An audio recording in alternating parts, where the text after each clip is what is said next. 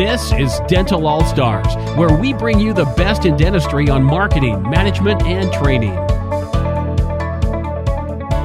Welcome to Dental All Stars. I'm Eric Vickery, lead mastery coach at All Star Dental Academy and president of Vickery Coaching. And I'm excited to interview our guest today, Dr. Mike Kabliska. He graduated from USC Dental School in 2007. You're so young, my goodness. Uh, he's been practicing dentistry for 14 years. He worked as an associate for seven years and then purchased his practice in 2014 in Los Osos, a little town on the California Central Coast. It's beautiful there, isn't it? Yeah, it is. Really nice place to yeah, live. Um, even though you're a Dodger fan, we're just talking about that, and I'm a Giants fan, and we're in the middle of something right now. We're gonna mm-hmm. we're gonna be at peace, right? All right. Yes. That's right. Uh, let's see. A majority of your practice, it's been traditional crown and bridge, restorative. You've got this emphasis on cosmetic dentistry. You do a little bit of everything: endo, ortho, oral surgery, treating TMJ related issues. And so, I want everybody listening to know this is a typical dental practice that we coach, and it's this is a great example for us to use today. And the reason I'm interviewing Dr. Kabliska is because of the transition he's made out of the uh, severe or the pressure that the insurance companies place on him. And so we were able to resign from some plans. So we're, we're going to talk about that. And so you see, you bought your practice. It was an in-network practice with many insurances. And over yes. the last four years, we started working together in 2017. But over the last four years, you've been able to resign from those uh, insurance companies until only one remained, and that was the Delta PPO plan. Because again, uh, you had bought this practice after that 2012. And so, and recently, very recently, you were able to move yourself from PPO Delta Dental to Premier Delta Dental. That's very exciting, isn't it? Absolutely. and on the uh, you know the personal side, you've been married for 11 years to your wonderful wife Nina, and you guys have three beautiful kids. I've seen them; they are gorgeous, ages nine, seven, and five. So, welcome, Dr. Kabliska. We've been doing this series with dentists on how to really figure out is being in network worth it and and what was your story how did you go from being in network with, with ppo plans to resigning from those plans and being insurance free and so i'm very excited for other offices listening to hear your story on that and and your story is going to help them decide should they keep the in network thing going, or does it make more sense to move out of network? Does that make sense? Yeah, definitely. Awesome. So glad you're here. So, when you went from that, let's talk about your associateship days. When you were an associate and you're practicing and you're working in this office, obviously it must be a bigger office because they have an associate, right? Right. Yep. What was the, how did you grow up in that? You know, I, I talk about, you know, you, you grow up a, a Chevy guy, you're going to probably own a Chevy when you're older. You're four, you're going to be four, But you learned something there about participation, and, and I'm curious what that what that was like for you.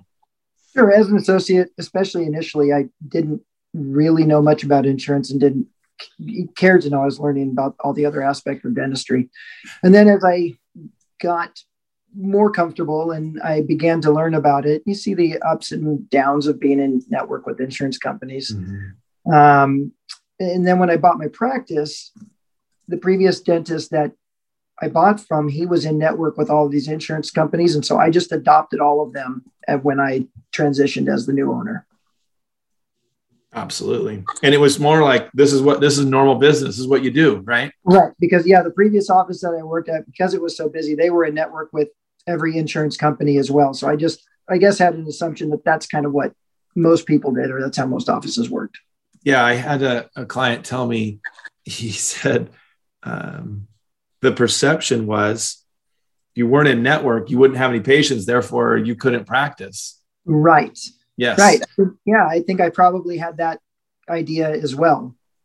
Just what we think. We just kind of think that's that's how it's supposed to be, and we grow up. And then all of a sudden people started talking to you or something happened what what changed your or opened your mind to the thought of well maybe i don't need to be in network with insurances or was there a frustration what happened you know i was really busy i have a pretty small office it's only three ops and so i'm, I'm fairly limited on space and i was pretty busy and i realized that the amount of time i spend working with the ppo patients getting reimbursed at a very low rate is not time well spent when I have other cash patients uh, that would pay a lot more for the same amount of work. I didn't change anything. I just got reimbursed less for the amount of work that I was doing.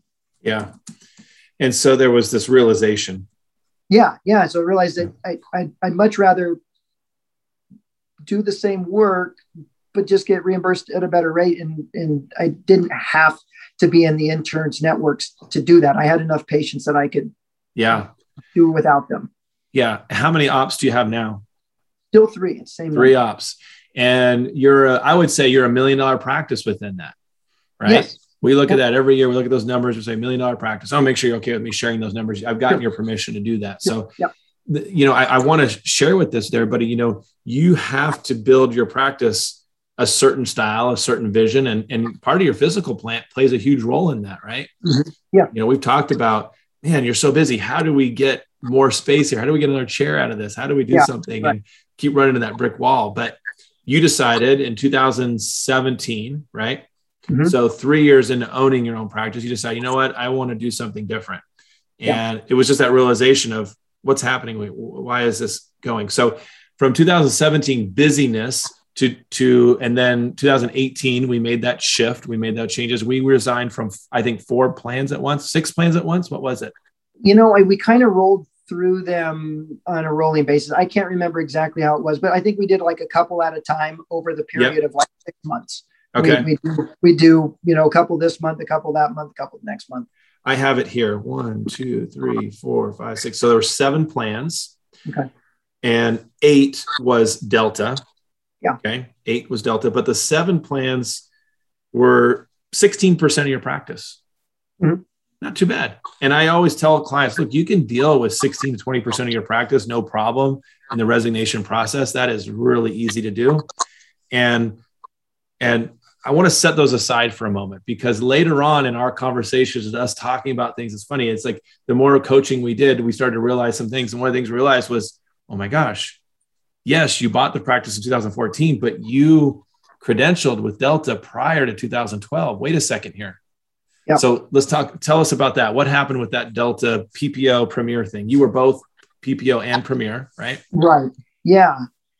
And we, a large percentage of my patients are Delta PPO patients or and Delta Premier patients, um, and so we had kind of made an assumption that I it would be a big risk to move out of network or to, to drop Delta PPO. Yeah. And so we held that one for the last, well, since we started working together. So, you know, for the last four years since we started talking about it, I've maintained in network status with Delta PPO.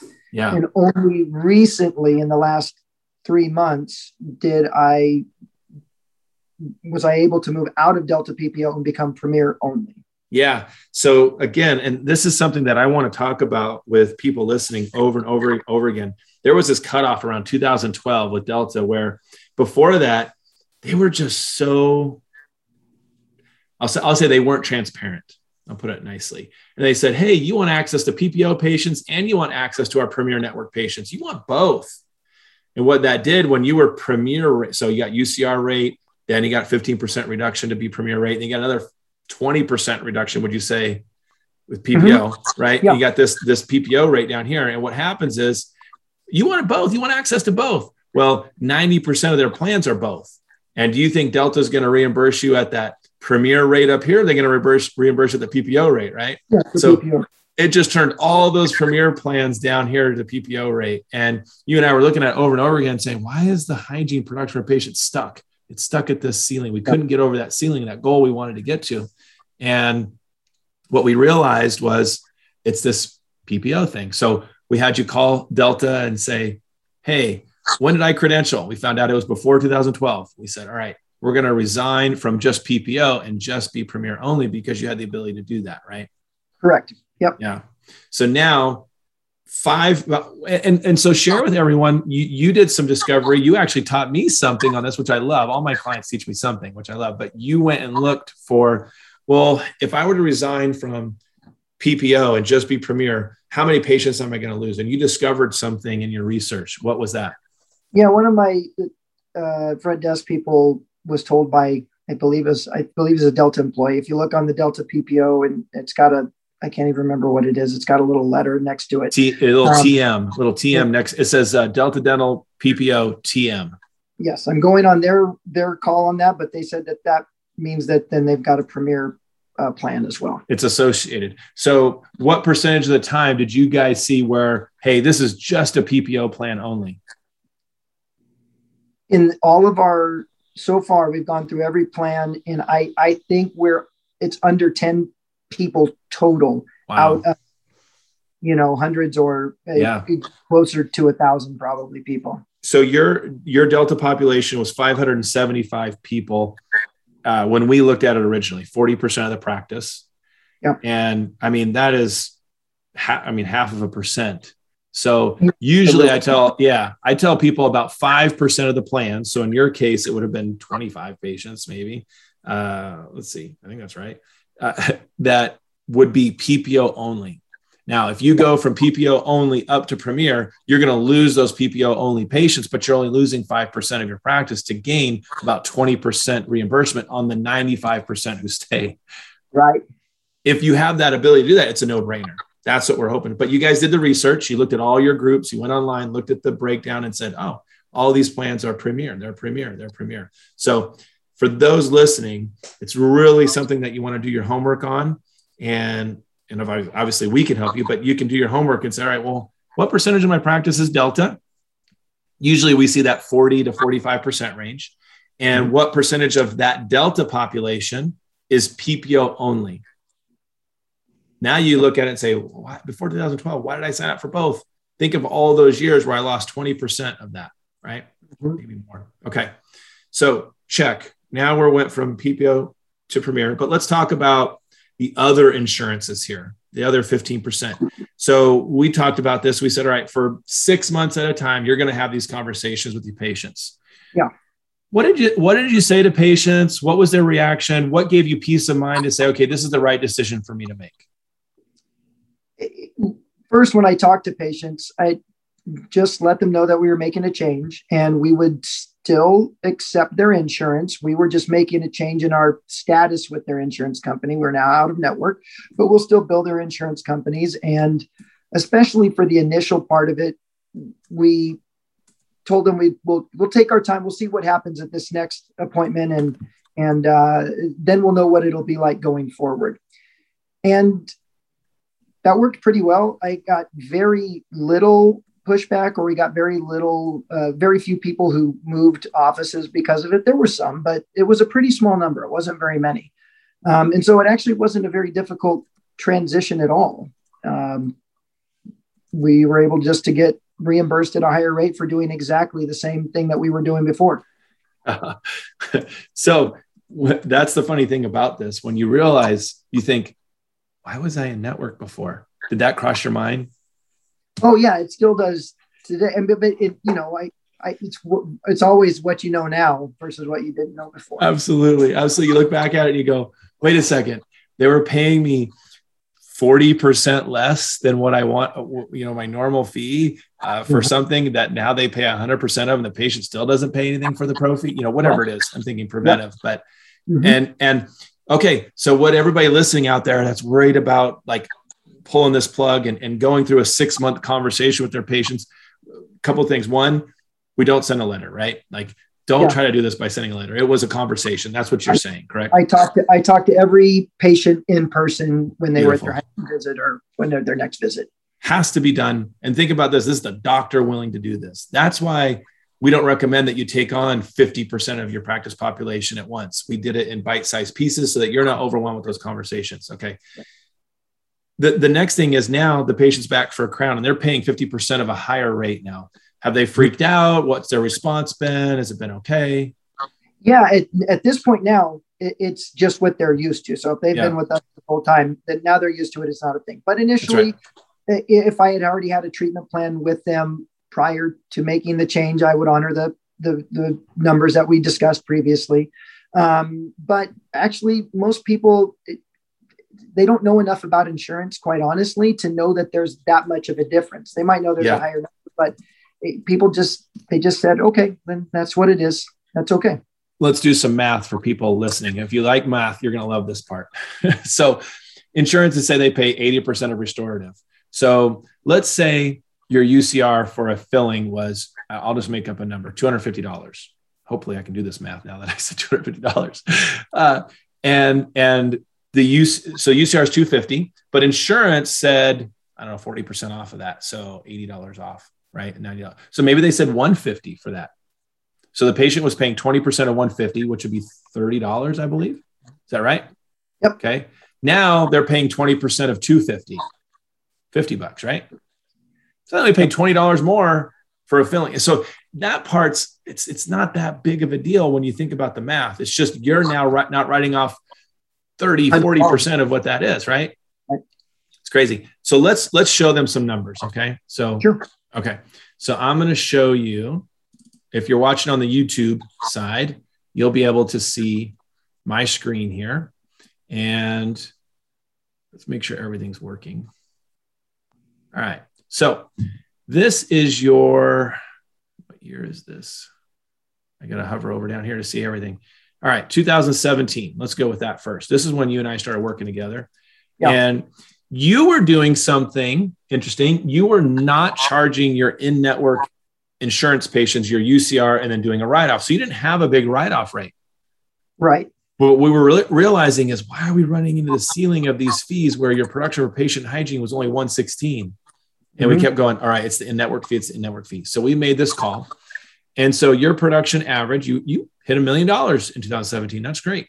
Your average production was 87,000. And then in 2018, was it January that we made the switch or was it some point during 2018?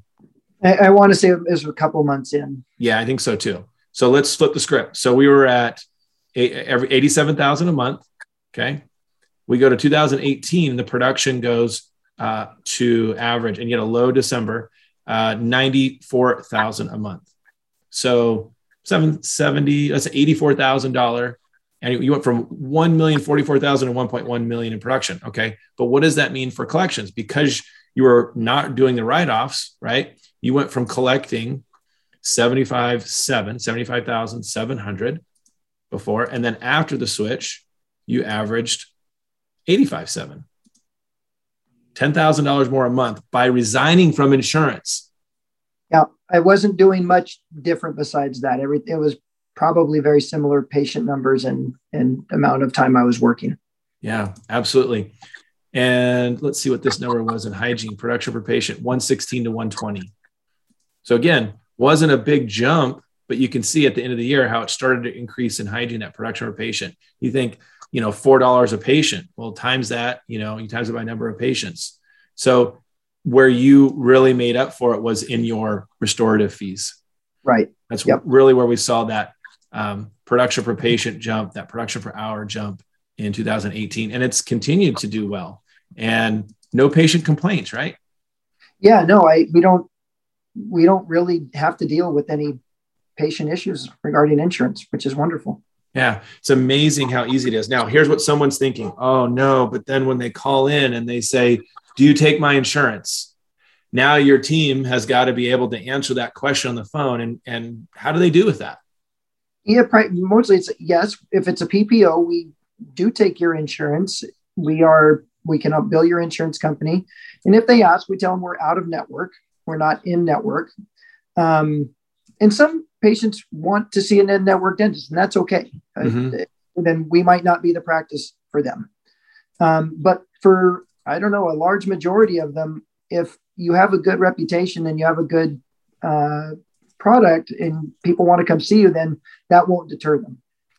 you get a ton of referrals every month. When we look at your new patient numbers, and it, I could share those, but I didn't jump into it. But a vast majority of your 15 new, 20 new patients a month are coming from referrals. Mhm. They're not coming from the insurance book. And we looked at it before, they weren't coming from the insurance book either. Right. They're coming from referrals. Birds of a feather flock together. So once the the, the existing patient base uh, gets the point that hey, you don't have to be in network to use your dental benefits. I have Yeah. in network, I have out of network benefits. Then they refer people. Oh yeah, go see Dr. Kabliska. We work together. We have the same insurance. Go see him. Yep. Starts to not be such a big deal, and it's not the first thing out of people's mouths, right? Exactly. Yep. All right. What would you say to yourself in 2014? if you had to do it, I mean, maybe this is the right timeline for you. Maybe this is what how it had to happen. Maybe that the sure. growth and everything you need. But what would you say to someone in your position? To you, you think back, okay, somebody just bought a practice, or they've been in a practice for three or four years, and they've got this insurance uh, PPO practice. What would you say to them? I would say consider it to myself. I would say consider it earlier. Drop okay. it. I, I probably wouldn't have done it initially when I first bought the practice because it was a big change just becoming too much change. Yeah. Yeah. Um, however, I probably instead of doing starting in 2017 or 2018 when we did it, I probably would have considered a few years earlier doing it. Yeah.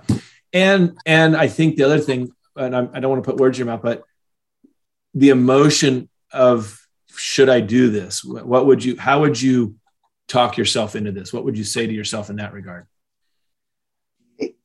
knowing that it's going to work out. Mm-hmm. I think the fear was if I do this, am I going to lose a lot of patients? Is it going to affect the bottom line? What kind of a you know uh, hit am I going to take, and or is the office going to take? And knowing that it will work out, it will be okay. I mean, I think that's just the reassurance that would have been helpful or useful is not knowing; it's the unknown. That's right. And and obviously you talking to you would be pretty weird but at least you'd be able to say it all works out on the other side of this. And right right. Yeah. The, the reason I, I asked I would, go ahead. I would encourage any dentist if i were speaking to them in the same position to do it. Yeah. That, that it will work out. Yeah. I, I think that's the biggest thing i want to make sure everybody's hearing is that i've never had i've helped so many clients resign from insurance now, I won't tell you to resign from it if it's a bad idea, first of all. But once we're in it, I've never had anyone have a bad result. I have one client who really, really, really wanted to resign from Delta as a premier provider, just didn't want to do it. And so he made that decision to resign from Premier. He Premier, he lost, I would say, 50 to 60% of his Delta patients. This is a $3 million practice it is still a $3 million practice. Even when it goes that bad, the void is filled. Why? Because he's they're really good people. They build relationships. People come to see you, and those people refer more people. Birds of a feather flock together. The void is filled with other types of patients. And so I, I can't stress enough to the people who are listening. It's something to consider if you're at all looking at the end of your month saying, How do I not have enough money left at the end of my month? I want to be able to pay my employees more. They're wanting a raise, but yet I'm working for the insurance company and their fee. Then this is something to consider, right? Absolutely. Yeah. Yeah, absolutely. So I really appreciate you letting us share your numbers. I think it's important for those to hear it. Not that it's for everybody, not that it's for every geographic location as well, but when we go through the parameters and the questions, it is something that we have to really look at your numbers and say, all right, does it make sense for you to do this? And do it the right way. Like you said, you talk to every single patient. Yeah, absolutely. Yep. Is there anything that you would do differently in the process? Not like timing of it or anything like that, but is there anything that you would do differently if you had to do it over again? Something that you you were like, oh, I made this mistake, and other people can learn from it. You know, no, I, I actually not that I can think of off the top of my head. It actually okay.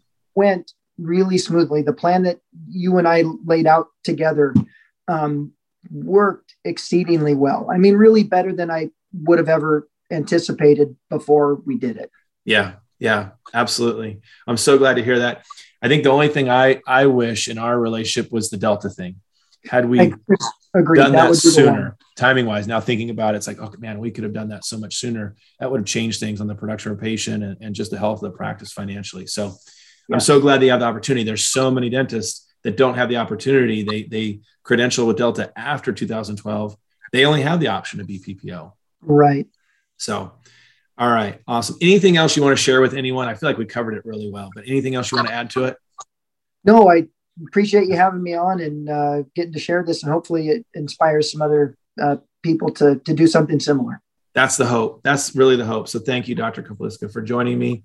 As as those listening, you know that All Star Dental Academy can help you with coaching, training, that, that phone call, you know, you, you wonder, are they saying the right thing up front? That's obviously something we can do. We obviously help with the numbers. You've seen that on the screen. And so if you're interested in getting All Stars help, just send an email to Heather at allstardentalacademy.com. She's amazing. She'll be glad to help you out. And just want to say thank you to all of you listening, taking the time out of your schedule to invest in yourself. And until next time, go out there and be an all star. We hope you enjoyed this episode of Dental All Stars. Visit us online at allstardentalacademy.com.